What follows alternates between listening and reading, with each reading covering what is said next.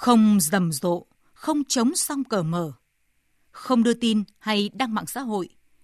Nhiều nhà hảo tâm, doanh nghiệp, nhiều nhóm tình nguyện thường xuyên hoạt động một cách lặng lẽ vì người nghèo, người có hoàn cảnh khó khăn. Đó là những đợt đi vùng sâu vùng xa, vùng đồng bào dân tộc thiểu số, tặng chăn ấm áo mới, khởi công, khánh thành trường học, là những đợt tình nguyện giúp đỡ đồng bào bị thiệt hại nặng nề do thiên tai hoạn nạn. Là vận động quyên góp, tổ chức nấu ăn từ thiện cho người bệnh tại các cơ sở y tế, vân vân. Và đã trở thành thông lệ nhiều năm nay. Ngay từ những ngày đầu tháng chạp âm lịch, lãnh đạo các cấp ở trung ương và địa phương trong cả nước, cùng nhiều tổ chức hội, đoàn thể, những nhà hảo tâm, cơ quan báo chí đều tổ chức các hoạt động tri ân người có công, tặng quà người nghèo, người có hoàn cảnh khó khăn. Phong trào gửi tin nhắn ủng hộ người nghèo, người tàn tật, người bị nhiễm chất độc da cam dioxin. Các hoạt động thăm hỏi, tặng quà, động viên các cán bộ chiến sĩ nơi biên giới hải đảo. Cùng với đó, trong những ngày cận Tết, hàng chục ngàn công nhân xa nhà khắp mọi vùng miền của đất nước cũng được tặng quà.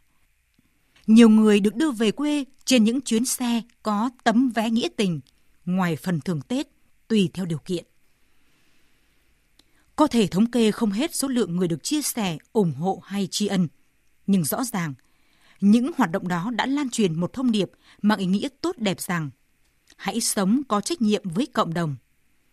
Trách nhiệm ấy đã giúp những người nghèo, người gặp hoàn cảnh khó khăn phần nào về vật chất, giúp họ bớt lo toan, dần xóa đi những mặc cảm tự ti nếu có trong cuộc sống, để họ tin rằng mình không bị bỏ lại phía sau.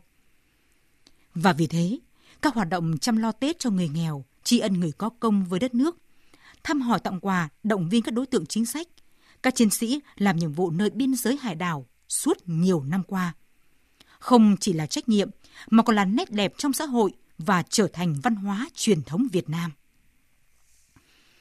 Văn hóa có thể được hiểu theo nhiều khía cạnh và lĩnh vực khác nhau, nhưng cho dù ở góc độ nào, thì đỉnh cao của văn hóa cũng là tình yêu thương con người bằng những hành động đẹp. Đó là tinh thần vì cộng đồng, vì sự tiến bộ và công bằng xã hội. Là những việc làm hữu ích, lan tỏa đến những người xung quanh và rộng hơn là cộng đồng và xã hội. Những hành động đó sẽ mang đến cho cộng đồng cũng như mỗi cá nhân suy nghĩ đúng đắn, hành động thiết thực và thái độ sống tích cực để bỏ qua những vất vả bon chen vội vã của cuộc sống thường ngày. Đặc biệt trong bối cảnh hiện nay, khi thông tin về sự xuống cấp đạo đức, vi phạm pháp luật và cả những bức xúc xã hội xuất hiện từng ngày từng giờ trên không gian mạng, thì những hoạt động thiện nguyện chia sẻ với cộng đồng vẫn là một trong những nền tảng của giá trị sống.